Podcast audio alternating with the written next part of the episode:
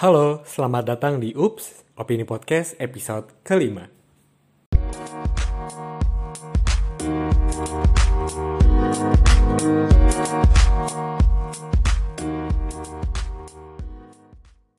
Halo Sobat Opin, balik lagi ke Opini Podcast.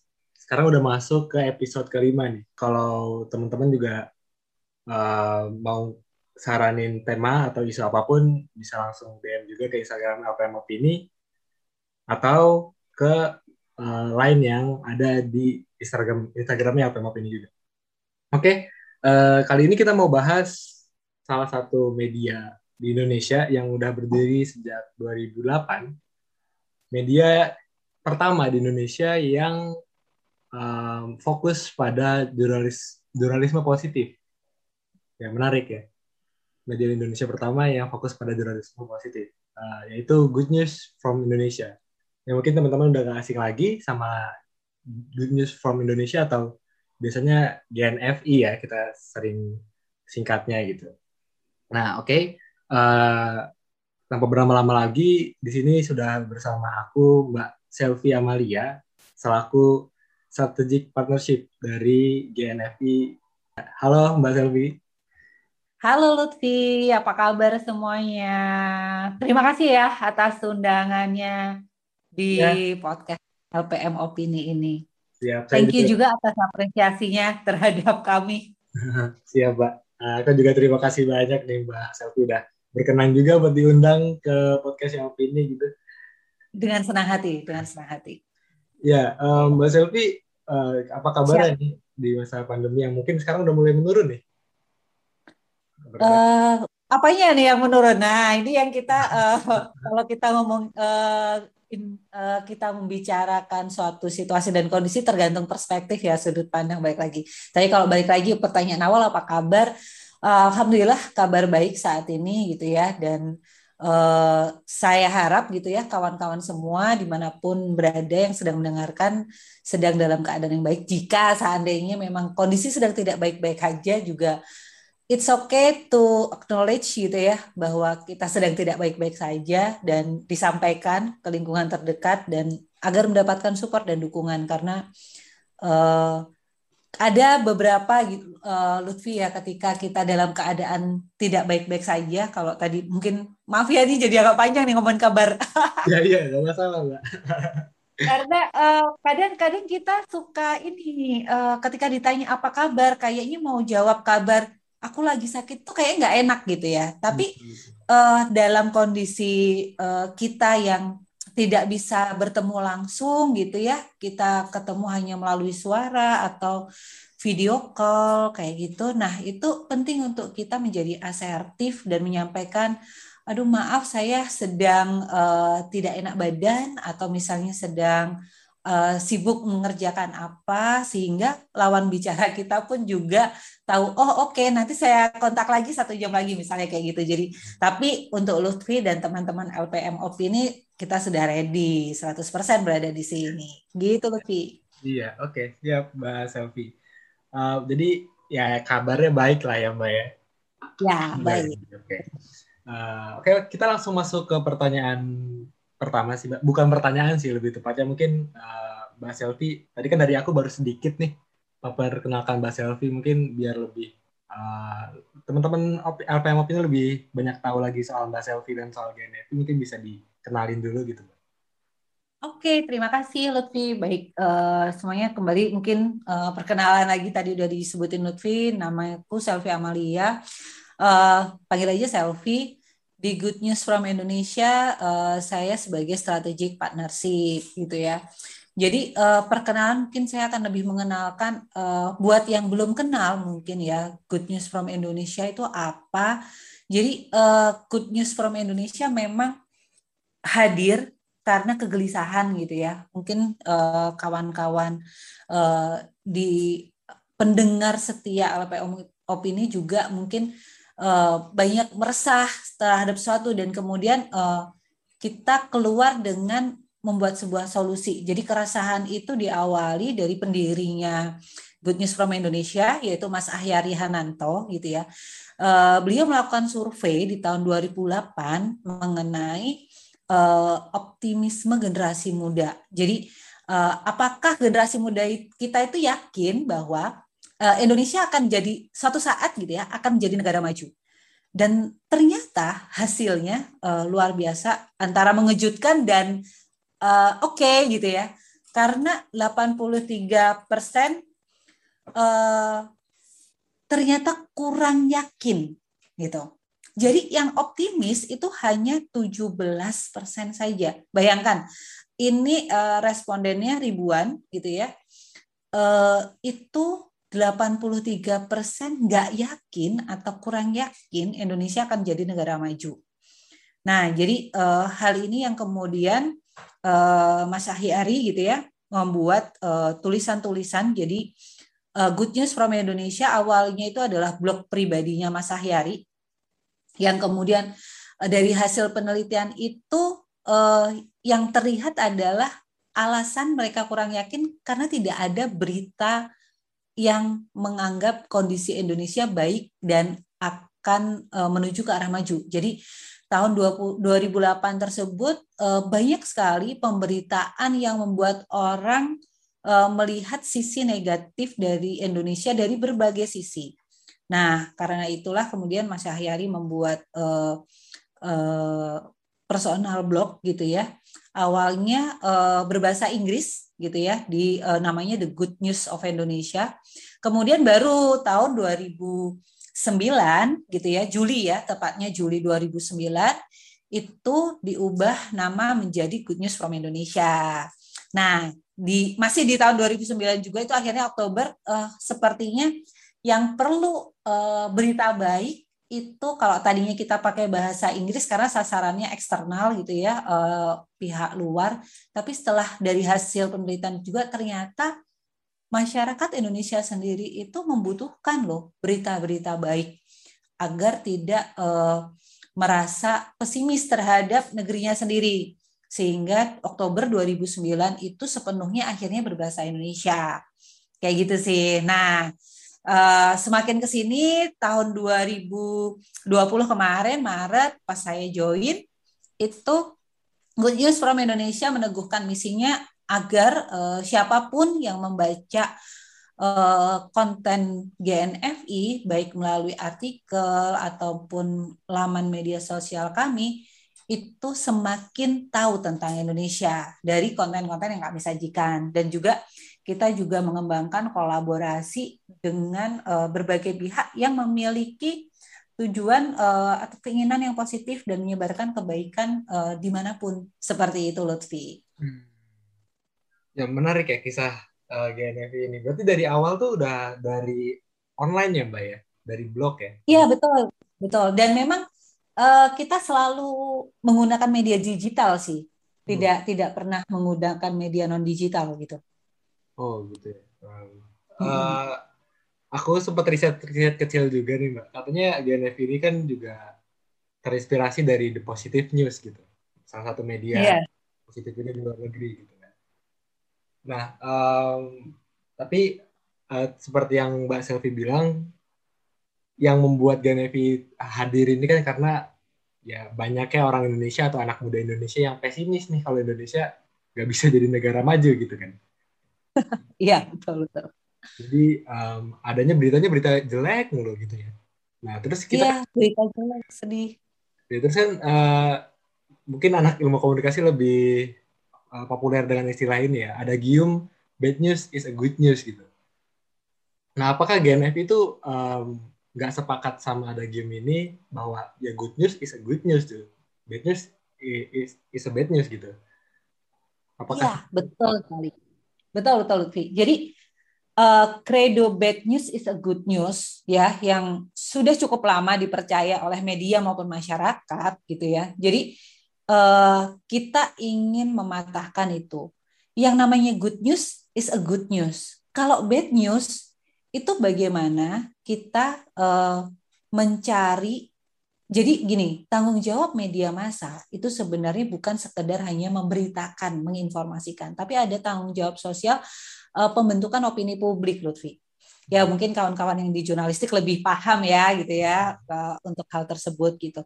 Jadi bagaimana pembentukan opini publik ini uh, jangan sampai kita membuat masyarakat kita melihat uh, melihat sebuah uh, bad news gitu ya kemudian mereka menjadi tidak ter tidak terpantik untuk melakukan sesuatu.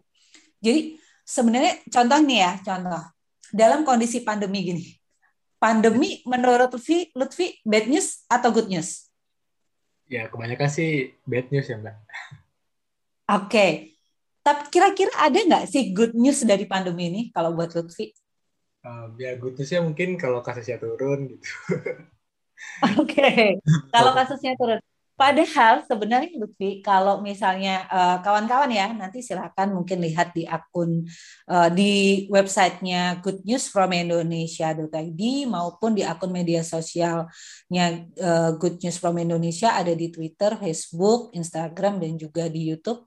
Itu banyak loh hikmah ya kita bilang. Kita bukannya uh, maksudnya ya sesuatu yang buruk it's real gitu ya itu nyata tapi bukan berarti kita uh, apa kemudian uh, complaining kemudian apa namanya uh, menyesali marah-marah uh, dan lain sebagainya gitu karena uh, permasalahan itu bad news itu kan sebenarnya terjadi karena ada sebuah permasalahan yang tidak selesai ya nggak Lutfi? Ya, ya.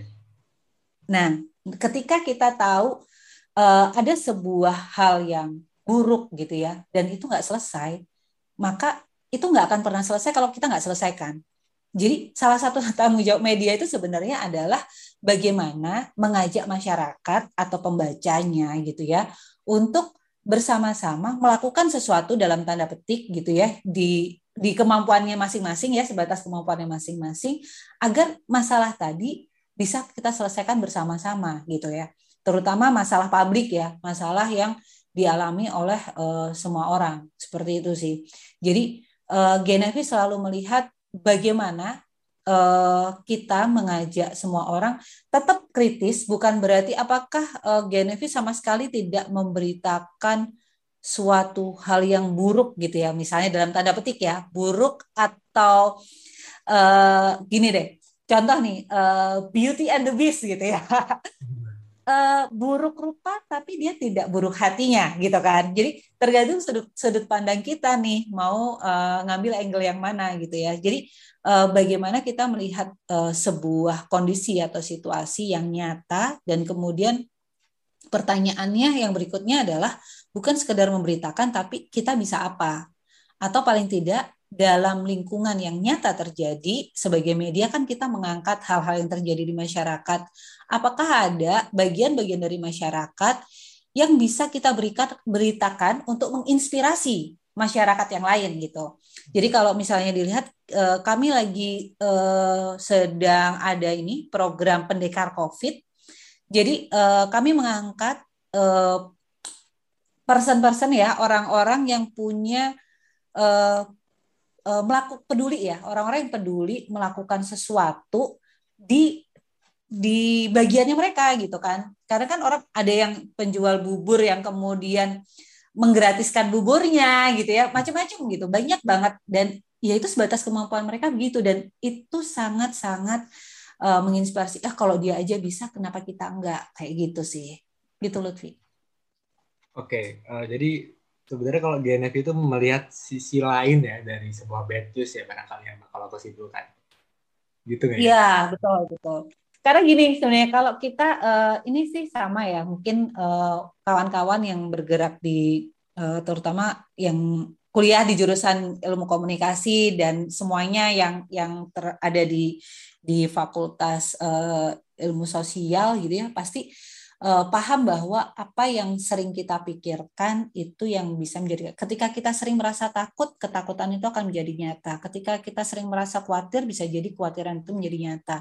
Karena itu mempengaruhi uh, perilaku kita akhirnya kata kata-kata kita gitu ya dan seterusnya. Nah jadi uh, kami berharap sih uh, GNFI ini dapat memantik uh, apa namanya masyarakat Indonesia untuk ayo kita berpikir solutif gitu ya. Oke, ini ini hal yang nggak baik memang gitu ya, hal yang menyedihkan. Siapa sih yang nggak sedih? Kita bicara pandemi gitu ya misalnya. Kabar buruk banyaklah nggak mungkin kita nggak sedih kehilangan orang, ya kan? Orang kita tersayang. Uh, kebetulan uh, di tim GNFI sendiri ada juga gitu ya kehilang akibat pandemi itu kehilangan orang-orang terkasihnya gitu ya. Itu ada juga, Lutfi. Nah, tapi bagaimana menghadapi ini gitu ya? Ibaratnya rasa sedih, rasa marah, rasa kesal. Oke, kita bisa apa nih agar itu tidak terjadi pada orang lain? Misalnya oke ternyata uh, mereka terpapar uh, COVID adalah karena misalnya orang di lingkungan sekitar orang yang kita cintai itu tidak uh, patuh protokol kesehatan. Gemes dong, ya kan? Maksudnya ya ampun, ayo dong patuh protokol kesehatan. Akhirnya kita membuat kampanye ter terkait hal tersebut gitu ya. Dengan uh, apakah mau seperti ini dan seterusnya. Tapi ajakannya meskipun ada ada dalam tanda petik uh, Eh, kita menunjukkan kesedihan kehilangan orang, tapi kita juga ada solusinya. Solusinya apa? Ayo kita protokol kesehatan yang ketat, misalnya gitu. Oke okay, oke. Okay. Um, berarti uh, eh, GNF ini, uh, aku mau ini dulu ya Mbak. Tadi kan Mbak Boleh, Sylvie sepakat kalau good news is a good news gitu. Yes, betul. Tapi di sisi lain bad news itu bisa jadi good news kalau misalnya kita lihat sudut pandang yang lain gitu. Ya. Iya. Yeah. Um, tapi uh, ini mungkin ya jadi diskusi aja ya mbak ya. Uh, bad news is a good news tuh mungkin sebenarnya uh, kalau saya sendiri, kalau aku sendiri uh, pada kasus tertentu sih sepakat gitu mbak bahwa bad news tuh bisa jadi good news. Karena uh, mungkin kabar buruk itu sebenarnya penting buat diberitakan gitu. dan kemudian bisa jadi good news karena dengan dengan media membongkar itu kita jadi tahu ada suatu hal yang terjadi gitu yang sebelumnya kita nggak tahu Kayak misal, oh, iya. ya, kayak misal uh, skandal yang bikin global gempar mungkin waktu itu ya skandal Snowden misalnya. Yang waktu itu pemerintah Amerika Serikat terbukti memata-matai warganya. Iya, iya. Atau phone hacking yang yang mana uh, media-media di Inggris ternyata menyadap handphone para tokoh-tokoh terkenal sampai keluarga kerajaan mm -hmm. gitu dapat uh, berita mm -hmm. mereka gitu di media-media di Inggris gitu ya itu kan uh, kemudian jadi good news menurut aku gitu karena uh, jadi jadi bisa bersikap lebih bijak dan bahkan bikin media jadi lebih transparan gitu kalau sepakat sepakat. Untuk hal-hal yang seperti itu itu memang fungsi media massa di sana ya controlling kan. Yeah. jadi uh, membuat bahwa kalian diawasi loh gitu ya. Maksudnya uh, ibaratnya tadi kan kita bicara uh, pemerintahan gitu kan misalnya. Jadi bahwa uh, ada social control di sini bahwa apa pun yang dilakukan gitu ya itu uh, dan dan memang media itu punya tanggung jawab ke masyarakat sih untuk menginformasikan. Dan menurutku meskipun tadi yang disampaikan itu a, good, a bad news gitu ya. Uh, bad news bagi pelakunya kan. Tapi sebenarnya dalam tanda petik itu good news karena akhirnya masyarakat good news dalam arti masyarakat, oke okay, saya harus berhati-hati. Jadi misalnya akhirnya gitu ya, uh, saat ini kan mereka juga uh, sekarang ya masyarakat kita kan sedang diedukasi agar tidak serta merta misalnya ketika download aplikasi atau ikut kuis lah misalnya gitu ya, kemudian uh, terima ya, ya maksudnya nggak nggak baca term and conditionnya terus accept accept accept gitu kan. Yeah. Nah itu kan juga hal yang dengan adanya hal-hal yang tadi terbongkar segala macam, kemudian ada uh, misalnya katakanlah penipuan deh. Saat ini kan yang lagi rame juga itu tuh terkait pinjaman online yang ya kan, Lutfi ya. ya. Lagi lagi seru untuk maksudnya banyak yang terhimpit dan lain sebagainya, tapi dalam tanda petik sebagian karena kesalahan mereka sendiri. Jadi kalau uh, and it's okay, uh, itu bagus dibongkar dan agar masyarakat tahu bahwa mereka berhati-hati. Betul, itu aku setuju. Nah, untuk di good news good news from Indonesia sendiri, kita akan lebih uh, menyampaikan bahwa uh, ini ada permasalahan dan itu kita sampaikan, tapi kita kasih solusinya. Jadi kalian harus berhati-hati atau misalnya uh, semacam uh, tips untuk uh, apa namanya memastikan pinjaman online itu legal gitu kan kebanyakan yang pinjaman online yang uh, bikin takut banyak orang itu kan uh, ilegal ya kayak hmm. gitu sih contohnya jadi memang kita lebih kita tidak uh, tidak menegasikan berita buruknya enggak, tapi bagaimana uh, dari GNFI ya tim redaksinya GNFI itu selalu melihat oke okay, ini ada berita buruk, jadi gimana supaya uh, masyarakat tidak ketakutan. Jadi masyarakat itu lebih uh, powerful lagi gitu. Dengan ada berita buruk ini oke okay, berarti saya harus ngapain gitu? Jadi oke okay, saya berarti harus uh, bersiap-siap agar tidak terkena hal tersebut maka nah itu itu yang eh, langkah-langkah tersebut itu yang kita kita angkat kayak gitu sih Lutfi. Um, berarti biasanya kan orang-orang tuh kalau dapat kritik atau atau yang dia dukung dikritik tuh jangan kritik doang tuh kasih solusi gitu. Berarti uh, ya, gitu ya. Betul. Iya. Kami selalu berusaha ya, maksudnya uh, uh, kita berusaha untuk bahwa nggak nggak omdo ya, omong doang gitu kan. Hmm. Jadi kita berusaha untuk uh, apa ya? Uh, karena memang betul yang tadi disampaikan Lutfi gitu di awal uh, GNF ini kan uh, platform pertama yang memang mengangkat berita baik gitu ya. Jadi saat ini kalau misalnya kawan-kawan perhatikan banyak sekali di media media mainstream ya, mereka punya uh, punya kanal khusus untuk berita-berita baik. Tapi kami dari dulu gitu kan. Nah, karena uh, karena itu gitu loh. Kita ingin uh, masyarakat itu melihat kalau ada masalah jangan sekedar komplain, solusinya apa gitu. Jadi kita kita perlu mengajak masyarakat itu untuk membuka mata kalau ada masalah uh, ya komplain itu perlu ya. Maksudnya komplain ke orangnya langsung, tapi kalau uh, kalau kita nggak tahu uh, apa namanya ya uh, solusinya seperti apa ya mungkin nggak apa-apa. Tapi paling tidak tidak tidak komplain membabi buta. Gimana sih uh, ya jadi maksudnya tidak dengan santun ya. Jadi sebenarnya kan Indonesia itu adalah uh, dipandang negara yang sangat santun. Cuman kalau Lutfi lihat bagaimana peringkat netizen Indonesia gitu kan sudah sempat baca belum berita yang itu? Ya, yang itu risetnya Microsoft, Mbak. Iya, uh, jadi uh, riset itu kan bahwa uh, in, netizen Indonesia termasuk netizen yang tidak santun, gitu kan. Padahal budaya kita adalah budaya santun. Nah, ini ada ada gap antara uh, apa yang namanya ya uh, orang di dunia keseharian dengan orang di dunia maya. Jadi kita punya tanggung jawab loh bersama-sama ya, bukan hanya GNFI aja, bersama-sama kita semua untuk mengedukasi orang bahwa uh, sebenarnya identitas Indonesia sebagai negara yang santun itu bukan hanya ketika kita ketemu orang secara langsung. Karena kita adalah sekarang ada global citizen gitu ya. Jadi perilaku apa pun kita di dunia digital itu dipantau oleh seluruh dunia. Yeah. Seperti itu. Jadi misalnya nih, katakanlah kita pakai uh, mau pakai bahasa daerah lah yang mungkin sudah ada di uh, di translator ini ya, uh, itu itu semua bisa misalnya kita marah-marah pakai uh, apa ya bahasa ya inilah ya umpatan segala macam. Nah itu bisa jadi orang luar ini apa sih nggak ngerti kan? Kalau nggak ngerti mereka coba trans pakai translator. Wah parah nih ternyata gak sopan banget nih gitu kan. Padahal kalau ketemu langsung belum tentu kita akan mengatakan hal-hal tersebut kan. Iya betul.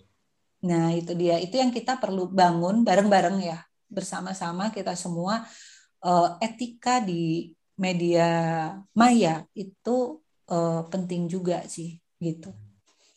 Yeah. Jadi biar identitas kita itu nggak hilang gitu ya. Identitas kita sebagai bahasa yang santun, uh, saling menghormati gitu ya. Itu uh, sayang sekali kalau uh, nah ini perannya media nih termasuk LPM opini ini.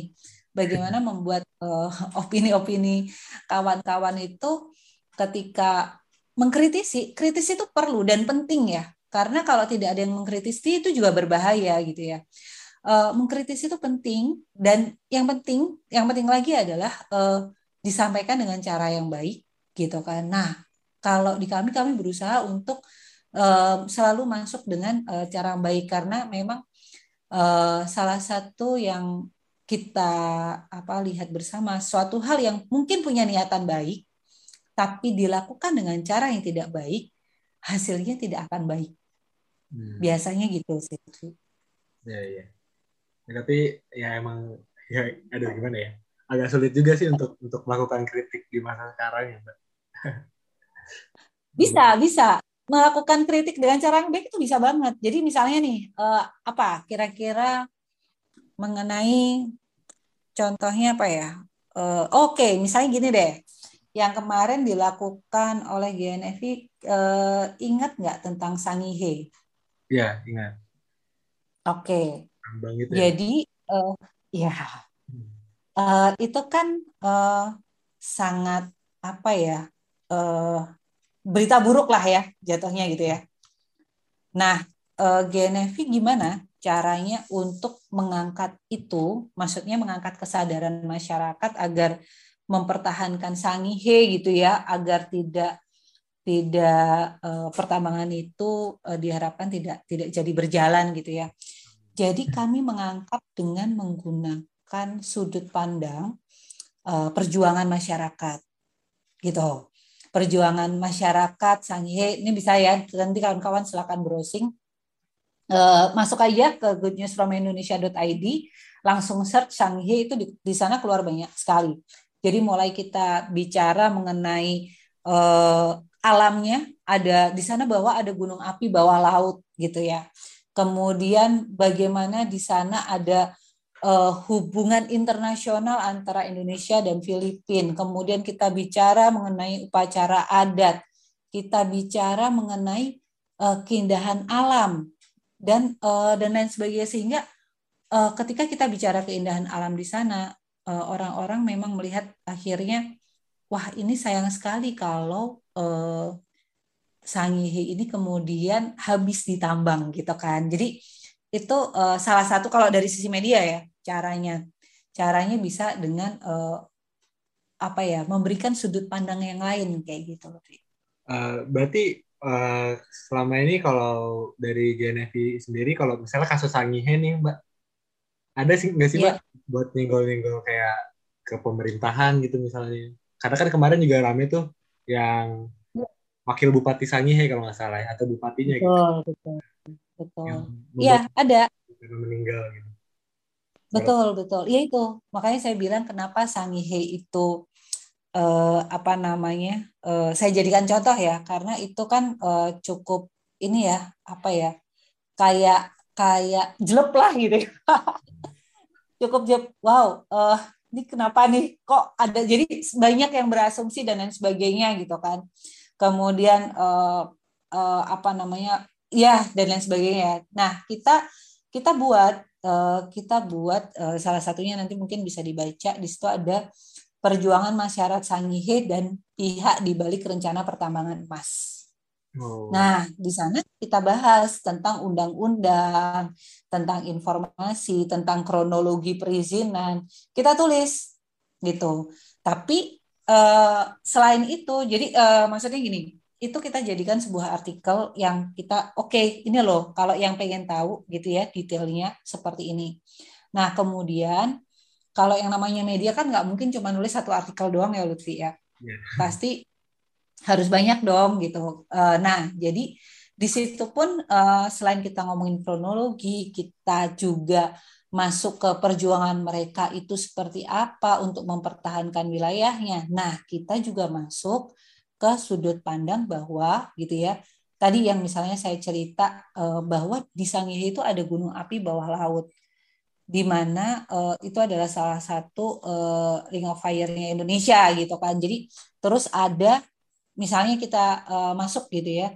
Uh, ini judulnya ya, burung endemik Seriwang Sangihe kini terancam pertambangan emas. Nah, jadi itu kita menyampaikan kritik kan bahwa kalau misalnya itu dilakukan ya pertambangan itu, maka ini burung endemik ini bisa hilang gitu. Tapi dengan uh, tidak tidak perlu menggunakan kata-kata yang kasar lah intinya gitu sih. Kita kita paparkan aja fakta-fakta dan lain sebagainya. Nah tapi ini kalau untuk begini sebenarnya uh, Genevi juga nggak bisa sendirian gitu. Nah teman-teman dari LPM Opini maupun media-media lain juga perlu mengajak orang untuk melihat dari oh oke okay, kenapa sih? Jadi berpikirnya nanti logis rasional.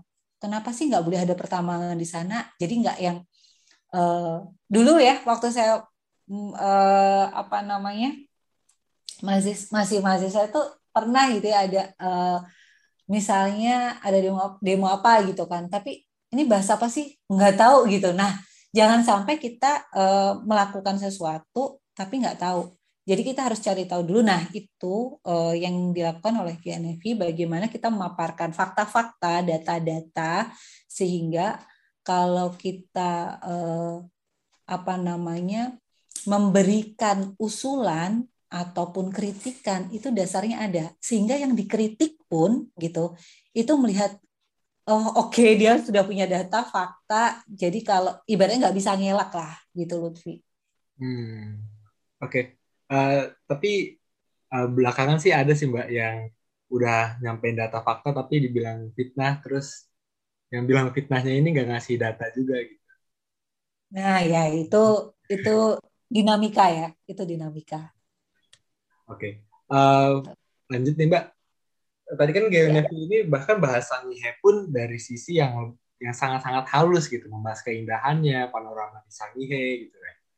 Nah uh, yang yang kita tahu sendiri kebanyakan tuh kadang masyarakat lebih suka sama berita-berita yang yang sensasional gitu yang yang bad yeah. gitu kan kebanyakannya kan itu yeah. kan alasan media-media banyak akan angkat bad news kan nah uh, mm. sebenarnya ada apa ya di GNF ini ada challenge sendiri nggak sih mbak dalam dalam apa menerbitkan berita itu gitu? Kayak ada aduh ini bakal dibaca nggak ya? gitu atau gimana cara GNF biar masyarakat pada baca gitu? Atau justru ya. emang emang pengennya baca yang berita yang baik aja gitu? Ya, itu emang uh, challenge-nya ya, tantangannya GNFI adalah masyarakat kita emang uh, suka membaca berita yang uh, lebih kayak bombastis gitu ya, kayak clickbait, terus kala kayak yang uh, judulnya itu yang uh, memojokkan kayak gitu. Dan memang salah satu tantangannya uh, GNFI adalah bagaimana membuat orang itu mau membaca artikelnya bukan sekedar judulnya aja. Ya kan? Kalau misalnya kita oh kalau kamu lihat misalnya di di uh, yang banyak dibaca gitu ya, kadang itu yang uh, balik lagi ya bombastis, kemudian uh, menyudutkan, kemudian uh, terkesan uh, apa ya? mengorek-ngorek eh, kejelekan entah itu kejelekannya fakta atau hoax ya itu dan bahkan banyak eh, orang yang akhirnya eh, terpancing untuk mengirimkan hoax tanpa uh, melakukan verifikasi. Jadi memang uh, kita itu selalu ada ini, selalu ada evaluasi setiap minggunya, termasuk uh, apa uh, isu apa yang katakanlah banyak dibaca orang atau tidak. Jadi uh, kemudian dari isu tersebut uh, kita juga evaluasi bagaimana agar masyarakat, terutama audiensnya GNFI dan uh, kemudian tentunya kita ingin memperbesar audiensnya GNFI ya agar semakin banyak yang baca berita baik ini uh, caranya seperti apa. Nah itu yang kita terus menerus improve sih Lutfi. Hmm. Dan namanya media itu nggak akan pernah berhenti untuk improvisasi sih, gitu. Dan itu challenge setiap saat. Terkadang bahkan uh, apa namanya uh, ini berita buruk yang kayak sanginya lah. Hmm. Ini apa gitu? Ya? Ini kan uh, apa sebuah yang sesuatu kejadian yang sangat menyesakkan gitu ya. Dan kemudian kita juga oke okay, kita bisa bantu apa ya dengan sangihe gitu. Itu itu cukup kita uh, apa ya me brainstorming yang cukup panjang dan di tim redaksi itu yang luar biasa. Oke, okay, kita akan masuk ini tapi tetap kita harus paparkan fakta. Makanya kalau dilihat itu juga ada uh, pemberitaan yang tentang kronologi gitu ya. Perjuangannya tetap ada artikel tentang detailnya seperti itu meskipun kita juga imbangi dengan karena gini, pembacanya uh, eh, GNFP itu suka gitu ya sesuatu yang human interest, sesuatu yang uh, dengan keindahan alam Indonesia karena kami juga atau kebudayaan Indonesia karena uh, kami memang menetapkan uh, apa ya setiap orang yang membaca GNFP dia akan makin tahu tentang Indonesia. Itu yang kita ingin wujudkan. Jadi kalau misalnya kita ngomongin Sangihe misalnya gitu ya dia nggak hanya tahu tentang kasus tersebut tapi dia tahu wow ternyata ada burung endemik. Wow ternyata di sana itu ada uh, gunung api. Nah itu belum tentu tuh orang lain tahu tuh. Yeah, kayak yeah. gitu. Oke. okay. Uh, tapi walaupun membahas tentang good news di Genevi sendiri aku sempat lihat juga di apa namanya di websitenya ada investigasinya juga ya Oh ada ada. Kita melakukan investigasi juga. Hmm. Berarti, dan kita uh, punya sebenarnya gini uh, kami pun selain jadi kalau baca ya uh, rata-rata uh, tulisan Good News from Indonesia itu kita nggak nggak hard news ya jadi nggak yang uh, apa namanya uh, kejadian hari ini atau detik ini langsung diberitakan saat itu juga. Jadi selalu ada uh, kita explore seperti itu sehingga uh, yang tersaji itu uh, bisa dibaca sebenarnya kapan pun kayak gitu ya. Jadi nggak nggak basi lah kalau dibaca. Dan kita juga punya kalau misalnya uh, Lutfi mungkin lagi buka itu ada yang namanya insight. Nah, kalau yang di NFP insight lebih dalam lagi dan kita lakukan uh, in-depth-nya di sana kayak gitu. Oh, Oke. Okay. Berarti ya nggak cuma bahas sange panoramanya doang tapi ya banyak hal juga yang dikulik sama GNFP. Betul, betul. Uh-uh. Ya untuk mengimbangi yang yang positif eh, mungkin mungkin uh, berita-berita kayak gitu tuh untuk mengimbangi yang negatifnya gitu ya. Mm-hmm. Sumpah sama yang negatif boleh. Oke, okay. uh, berarti ya paham lah gimana GNFP untuk apa namanya menghindari bias kalau ini nih good news gitu ya. Ya, jadi kita juga nggak ingin uh, gini sih, uh, ketika orang bicara good news, wah ini yang angkat baik-baiknya aja dia nggak mau kontroversi loh. Kita lihat dulu kontroversinya apa gitu kan. Jadi agar orang itu terbiasa gitu ya. Kita berharap audiens kita itu terbiasa untuk tidak langsung judging gitu, nggak langsung menghakimi gitu kita ambil dari berbagai sudut pandang. Jadi, makanya ketika ada sebuah isu, maka uh, kita kupas tuh isu tersebut dari berbagai sisi, kayak gitu sih.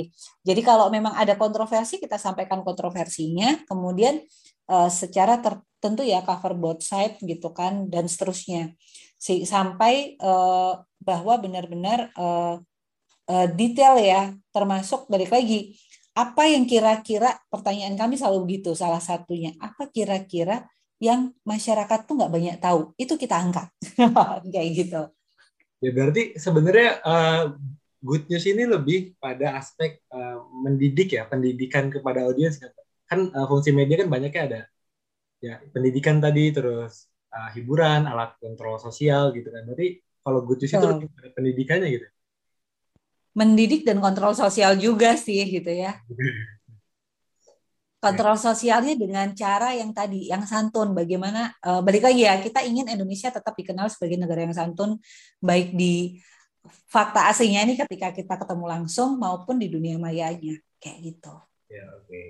Um, terus uh, uh, saat-saat ini nih Mbak, GNF itu lagi fokus sama hal apa okay, kalau saat ini jadi uh, jadi uh, kita pandemi udah setahun lewat ya.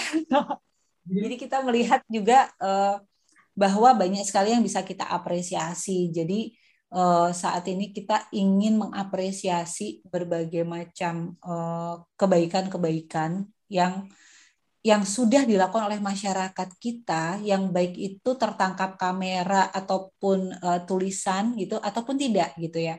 Jadi uh, saat ini uh, mungkin Lutfi dan kawan-kawan juga udah tahu uh, sedang mengadakan festival negeri kolaborasi bersama melestarikan kebaikan karena uh, baik lagi dalam kondisi yang tadi Lutfi tanya kondisi pandemi kayak gini kan banyak berita sedih dan lain sebagainya.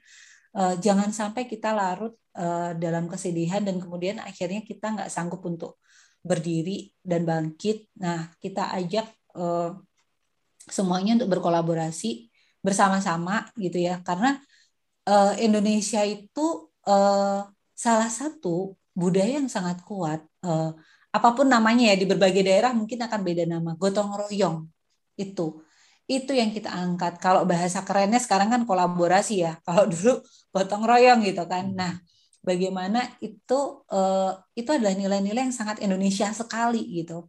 Dan hmm. bagaimana orang Indonesia itu sangat sangat ingin saling membantu. Kebaikannya itu kebaikan dari hati. Jadi uh, kita ingin mengapresiasi itu dalam berbagai uh, apa namanya uh, sudut sisi gitu ya sehingga setiap orang tidak merasa sendirian juga karena kadang dalam kondisi yang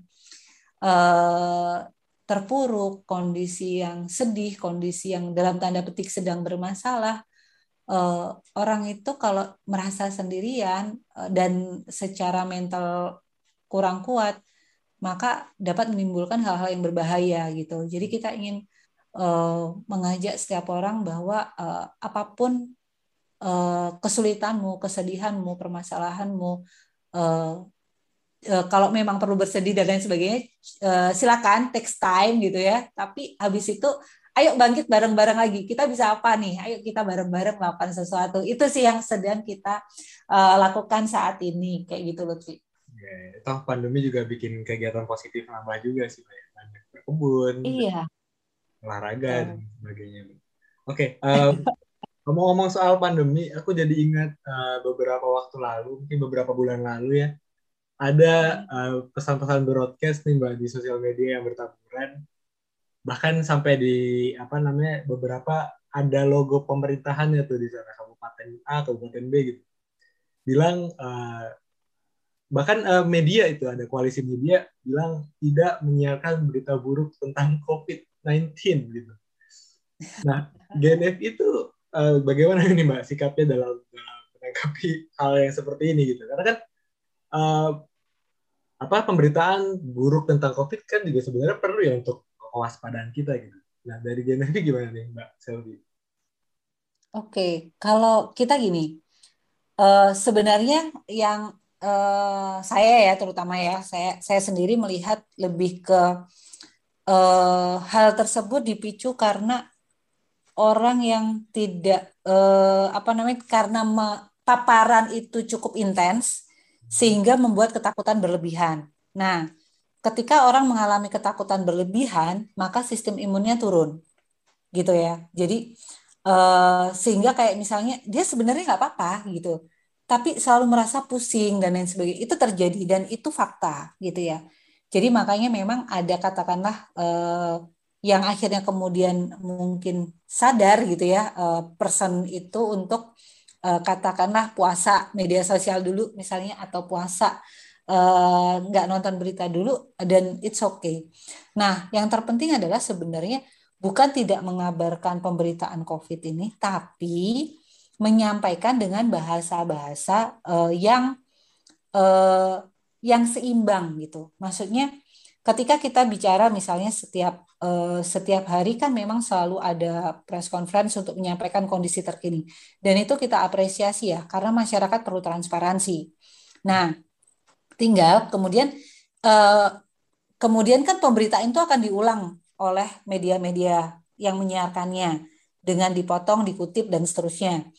Nah, uh, itu yang bisa seharusnya media massa menggunakan uh, bahasa yang oke okay, ada kejadian gini uh, what what they have to do gitu loh jadi balik lagi seperti uh, salah satu ya uh, yang GNFP lakukan adalah uh, kita bisa apa gitu jadi uh, peran media peran media dan juga kawan-kawan uh, yang mungkin mempunyai follower banyak di media sosial adalah uh, bagaimana mengajak masyarakat untuk menyikapi sebuah kondisi dalam tanda petik buruk dengan sesuatu yang uh, mereka mampu. Jadi kalau mereka memang tipikalnya adalah khawatir, ya udah nggak apa-apa itu uh, anjuran untuk nggak baca berita dulu, ya itu baik untuk mereka gitu. Tapi bagi orang-orang yang mungkin uh, berkecimpung atau bekerja di ranah yang memang harus uh, update informasi terkini ya nggak mungkin nggak baca berita ya nggak jadi uh, kita harus uh, menyeimbangkan dan balik lagi mengedukasi masyarakat agar masyarakat bisa cerdas untuk memilih uh, dan juga memilah gitu ya informasi-informasi apa yang perlu dia uh, tahu. Dan juga misalnya informasi apa yang mungkin uh, dalam tanda petik toksik gitu ya sehingga uh, ke kehidupan personal orang-orang tersebut yang terdampak itu mengakibatkan hal yang negatif buat dia. Kayak gitu sih. Kalau menurutku ya setuju pemberitaan tentang covid itu ya kita harus transparan wajib diberitakan. Tapi bagaimana pembahasannya penyampaiannya kemudian uh, diakhiri dengan kita bisa apa sehingga masyarakat semua tidak terjebak pada uh, angka, tidak terjebak pada misalnya nih uh, apa namanya saat ini banget yang sekarang kan sudah mulai sekolah sebagian uh, pertemuan tatap muka terbatas ya. Yeah. Kemudian ada beberapa yang terpapar. Janganlah bicara misalnya ah cuman sekian persen, ya sekian persen itu manusia loh gitu. Tapi uh, lebih mungkin uh, untuk media bisa menyampaikan sekian ribu anak misalnya dan guru terpapar sehingga seharusnya yang dilakukan oleh guru gitu ya uh, anak murid orang tua untuk mengingatkan agar menjalankan protokol kesehatan dengan ketat misalnya gitu. Guru nggak boleh uh, misalnya nih ya ngajak uh, siswanya atau siswanya nggak boleh ngajak foto gurunya dengan buka masker kayak gitu misalnya nih. Jadi uh, ada hal-hal uh, balik lagi edukasi ya edukasi karena masyarakat kita masih sangat-sangat memerlukan edukasi agar uh, bisa menyikapi pemberitaan yang uh, saat ini dengan cara yang lebih uh, memberdayakan bukan memperdaya ya, tapi memberdayakan kayak gitu loh.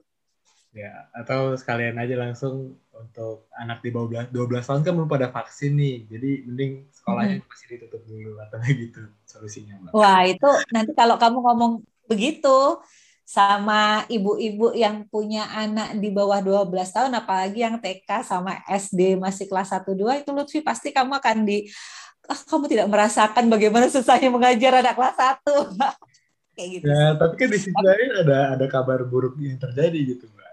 Yang Betul, betul. Nah, makanya yang perlu disikapi adalah bagaimana kemudian kita menyikapi hal ini. Jadi hmm. bagaimana media dan juga tentunya bukan hanya media, media itu kan saluran ya. Dan e, balik lagi pembentukan opini itu berdasarkan e, bahasa yang digunakan. Tapi narasumber-narasumber, jadi e, seluruh pemangku kepentingan sebenarnya perlu juga untuk uh, menjaga me, apa ya mengedukasi atau menjaga apa yang disampaikan, apa yang diucapkan agar dalam tanda petik tidak menyakiti pihak lain gitu ya. Kita bisa kok menyampaikan fakta, mengkritisi dengan cara yang baik itu kita bisa. Hanya kita cukup untuk sekedar uh, uh, misalnya katakanlah kita terpikirkan bahasa yang buruk, kita sekedar ngerem aja satu satu detik untuk oke okay, kita cari bahasa yang lain apa ya? gitu. Sehingga uh, orang uh, dapat menerima dengan lebih baik. Kayak gitu sih. Uh, meskipun kondisinya seberantakan itu mbak kayak misalnya iya. kemarin kan kita harus saling menguatkan soalnya. Jadi gini uh, kalau kita tidak saling menguatkan siapa lagi gitu? Kita harus menguatkan sama-sama nih. Sama misalnya kita bicara bangsa Indonesia ya. Kalau semua pemangku kepentingan siapa pemangku kepentingan negara itu kan banyak banget ya termasuk masyarakat termasuk kawan eh, kawan-kawan di kampus termasuk ya semuanya orang tua dan lain sebagainya kalau kita nggak saling menguatkan sama-sama ya nggak ada. Hmm. kita akan akan akan lebih berantakan gitu yeah, yeah. emang tidak ada tidak ada kondisi yang hmm, sempurna ataupun bahkan ideal. Nggak nggak. Ini tidak dalam kondisi ideal. Kita memang dalam kondisi ujian yang sangat sangat berat di di semua lini gitu kan. Nah kita harus yang sama-sama saling memahami bahwa setiap yang kita hadapi itu punya ujiannya masing-masing juga gitu ya. Dan kita eh, balik lagi ketika uh, ketika media juga ketika konteksnya membicarakan apa harus ada sudut pandang oke okay, ini sedang membicarakan anak sekolah di bawah 12 tahun yang emang belum vaksin. Gurunya sih sudah vaksin gitu kan. Tapi apa sih yang menyebabkan penularan itu bisa terjadi misalnya gitu kan. Oh oke okay, terjadi A B C anak-anak makan di dalam kelas misalnya kayak gitu kan. Yang tadinya hanya dua jam ternyata lebih dan seterusnya. Jadi uh, kita pahami dari sudut pandang kesulitan eh, guru-guru uh, dan sekolah itu bukan tanpa kesulitan Lutfi. Yeah, iya. keterbatasan mereka apalagi yang di pelosok itu luar biasa gitu ya. Maksudnya uh, kondisinya tidak mudah untuk semuanya. Tapi kita bisa menyampaikan itu uh, dengan tidak menyudutkan masing-masing pihak. Jadi tidak menyalahkan ini orang tua nggak bisa nih didik anaknya, ya nggak gitu juga. Atau ini guru-guru lalai nih mengingatkan, yang nggak juga. Nah jadi harus ada oke okay, uh, eh, tidak memperbesar makan masalah, tapi kita lemparkan uh, solusi dari permasalahan tersebut. At least minimal ya untuk media adalah mengingatkan apa yang harus dilakukan oleh masing-masing pihak. Kayak gitu. Ya, itu yang dilakukan GNF ya, Mbak. Betul, itu yang kita lakukan. Kita saling mengingatkan dengan cara semampu kita tentunya gitu ya. Sepenjangkauannya kita sehingga eh, apa yang apa namanya paling tidak kita tidak menambah beban lah. Janganlah dalam kondisi sulit kita menambah beban. Jadi paling tidak kita mengurangi beban atau ya itu tadi paling tidak kita nggak jangan nambah beban orang lain lah. Kasihan orang lain bebannya udah banyak. Jadi sebaiknya kita bisa membantu meringankan bebannya orang lain. Kayak gitu. Oke. Okay. Uh, eh, sekarang aku mau bahas soal yang Mbak Mbak Selvi bilang sebelumnya kalau GNF itu pengen coba ngedidik para netizen Indonesia yang mungkin salah satu paling yang gak ramah di dunia ya. uh, masalah uh, netizen kita itu kadang suka kesulut sama sumbu-sumbu pendek nih mbak. Bahkan sama hoax ya. Jadi kita bisa lihat yeah. hoax tentang pandemi ini bertebaran. Dan sebenarnya uh, salah satu tugas media juga kan untuk memverifikasi kebenaran, uh, uh, untuk disiplin verifikasi dan uh, membuat uh, kebenaran itu muncul gitu. Nah, gimana komitmen GNFI untuk menghadapi uh, hoax? Apalagi kita udah ada di era post-truth ya. Gitu. Ya, betul, betul. Jadi, uh, komitmen GNFI uh, tentu satu uh, kita akan selalu cross check gitu ya semua pemberitaan dan misalnya apa pun yang kita naikkan uh, bukan hanya sekedar uh, apa recheck sekali recheck tapi kadang berkali berkali-kali recheck dan memastikan kita tidak akan per, pernah mengunggah pemberitaan yang memang belum valid. Satu itu ya dari dari produk-produk yang kami unggah sendiri. Kita pastikan. Kalau toh misalnya pernah memang namanya namanya uh, sebuah lembaga uh, apa pun biasanya tidak luput dari kesalahan.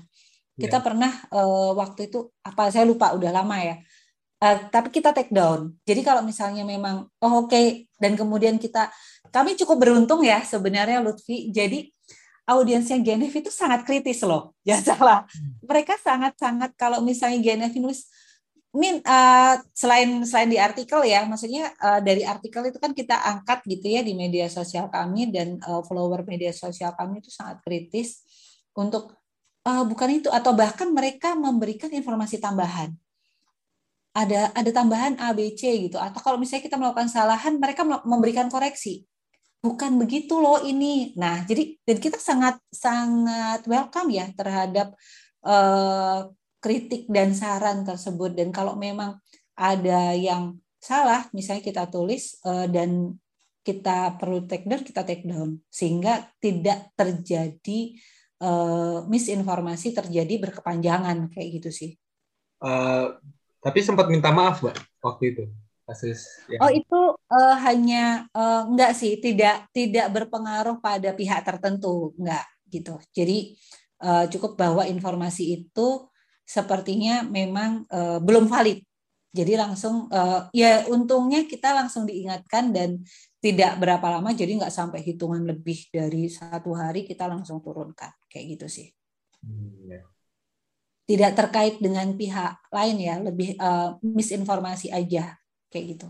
Jadi sangat-sangat uh, terbuka dengan kritik dan saran ya. Oh iya, pasti, pasti. Oke, okay. uh, mungkin ini kita udah hampir sejam barangkali ya. Oh iya. Mungkin lah dari aku juga udah cukup sih mungkin jadi bisa mungkin kesimpulan nih dari atau kata penutup dari Mbak Selfie tentang diskusi kita pada hari ini.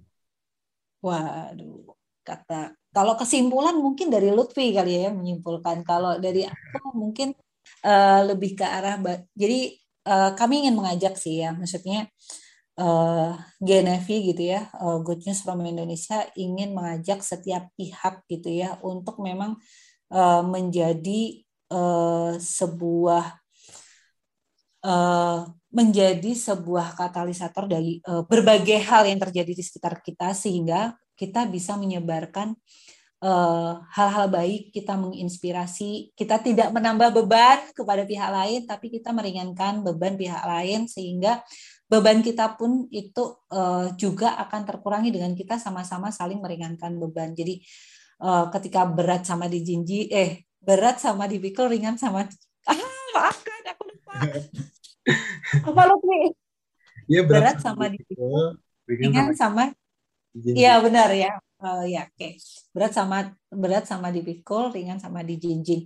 Jadi ketika kita bisa bersama-sama untuk uh, mengedukasi masyarakat mengenai bahwa dalam dalam hal-hal buruk pun kita bisa mencari uh, hikmah dari setiap situasi, kondisi dan kemudian pertanyaan selanjutnya, oke okay, dalam kondisi seperti ini kita bisa apa? Dengan demikian kita bisa memberikan kontribusi yang baik gitu ya dan membangun untuk lingkungan sekitar kita semampu kita ya semampu kita uh, dengan uh, lingkup sekitar kita saya yakin uh, di sekitar kita berawal dari sekitar kita nanti lama-lama uh, seluruh dunia akan menjadi lebih baik kalau kita bersama-sama membuatnya menjadi lebih baik.